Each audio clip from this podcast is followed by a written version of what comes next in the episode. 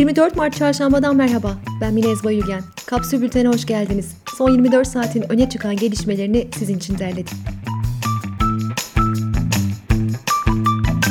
Türkiye son zamanlarda arka arkaya önemli değişiklikler yaşıyor. İstanbul Sözleşmesi'nden tek taraflı çekilme kararı, Merkez Bankası'nda başkan değişikliği, HDP'nin kapatılmasına yönelik dava gibi radikal hamleler erken seçim ihtimalini sorgulatıyor. Türkiye'nin önde gelen kamuoyu araştırmacıları da bu soruya yanıt veriyor. Türkiye'nin önünde yeni bir erken seçim mi var? Konsensus Araştırma Şirketi Başkanı Murat Sarı'ya göre erken seçim kaçınılmaz. Sarı, iktidarın bu koşulları taşıması çok zor. Bakan, bürokrat değiştirerek olacak iş değil. Erdoğan'ın güven tazelemesi gerekiyor diyor. Avrasya Araştırmadan Kemal Özkiraz ise Erdoğan'ın bir erken seçime cesaret edebileceğini tahmin etmiyorum diyor ve Merkez Bankası Başkanı'nın görevden alınmasının toplumda büyük bir kırılma yaratacağını düşünüyor. Özkiraz'a göre toplum bu durumdan tamamen Erdoğan'ı sorumlu tutacak. Genel Araştırma Başkanı İhsan Aktaş, Türkiye'de erken seçim ihtimali yok diyor. Dünyada aklı başında hükümetlerin pandemi sürecinde erken seçim kararı vermeyeceğini ileri süren Aktaş, Türkiye'nin seçim için ekonomisinin toparlanmasını bekleyeceğini belirtiyor.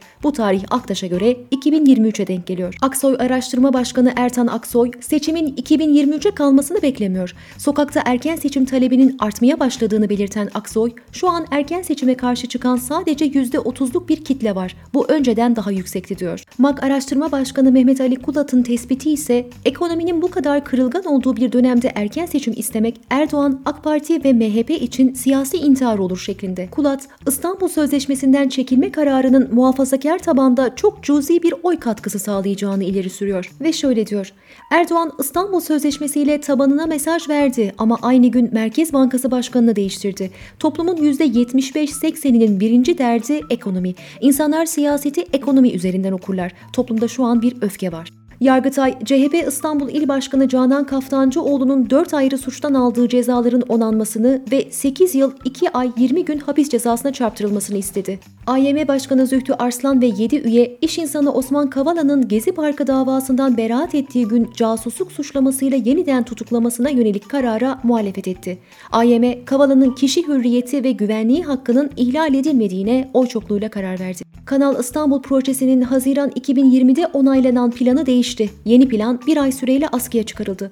Kuzeyde yapılması planlanan lojistik bölgenin konut alanına çevrilmesine karar verildi. Teknoloji geliştirme bölgesi, fuar ve kongre alanları iptal edildi. Boğaziçi Üniversitesi Rektörü Melih Bulu, yardımcısı Profesör Doktor Fazıl Önder Sönmez'i öğrenci işleri dekanı olarak atadı. Sönmez böylece dekan, rektör yardımcısı ve koordinatör oldu. İstanbul'da barajların doluluk oranı %66.84'e yükseldi. Geçen yıl Mart ayında bu oran %64.65 olarak gerçekleşmişti. Sağlık Bakanı Koca'nın verdiği bilgiye göre son bir haftada vakaların en çok arttığı iller Kastamonu, Çankırı, Yalova, İstanbul ve Erzincan oldu. En çok azalan illerse Sinop, Gümüşhane, Mersin, Kırıkkale ve Burdur. Cerrahpaşa Tıp Fakültesinden profesörler yoğun bakımda yatan hasta sayısı %50 oranında, acile başvurularsa 5 kat arttı dedi. Bakanlık verilerine göre 2 Mart'tan bu yana vaka sayısında %300, yoğun bakımlara başvuruda %25 artış yaşandı. 250 bini İstanbul'da olmak üzere 65 yaş üstü nüfusun %9'u aşı yaptırmadı. Sarabiz Müzayede Evi Kanuni Sultan Süleyman'ın portresinin de yer aldığı İslam Dünyası ve Hindistan Sanatları başlıklı koleksiyonunu 31 Mart'ta mezatla satışa çıkarmaya hazırlanıyor. Süleyman portresinin 80 ila 120 bin sterlin aralığında satılacağı tahmin ediliyor. AB Dışişleri Yüksek Temsilcisi Borrell, 25-26 Mart'ta yapılacak zirvede AB-Türkiye ilişkileri hakkında 16 sayfalık bir rapor sunacak. Borrell raporunda Türkiye-AB ilişkilerini belirsiz olarak niteliyor. Türkiye'ye yönelik olası yaptırım ya da teşvik edici adımların bekletilmesini öneriyor. Raporda ayrıca Türkiye'nin sığınmacılar konusunda ciddi bir yük taşıdığı, bu nedenle mali yardımların hızlı bir şekilde devam etmesi gerektiği belirtiliyor. Belçika'da Türkiye kökenli ailelerin de bulunduğu 25 aile yurt dışında gayrimenkul gayrimenkulü tespit edildiği için kaldıkları sosyal konutları terk etmek zorunda kalacak. Kiracılar kaldıkları sürede elde ettikleri sosyal konut yardımlarını da iade edecek. Piyasa açılışında dün iki kez işlemlere ara veren Borsa İstanbul %5 ve %7'lik düşüşlerin ardından işlemlere bugün de iki kez ara verdi. Avrupa'nın en büyük varlık yöneticisi Amundi Asset Management, Merkez Bankası'nın Nisan ayında faizleri düşürmesini beklediklerini açıkladı.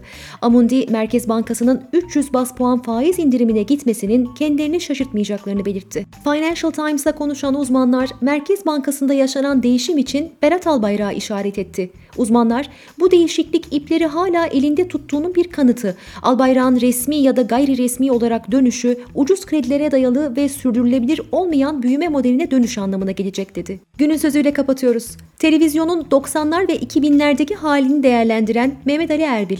Bizim zamanımızda televizyonlarda birazcık hoşgörü vardı. Şimdi yapsam Taksim'de asarlar. Kapsül'ün e-bültenlerine abone olmak için kapsül.com.tr'yi ziyaret edebilirsiniz. Hoşçakalın.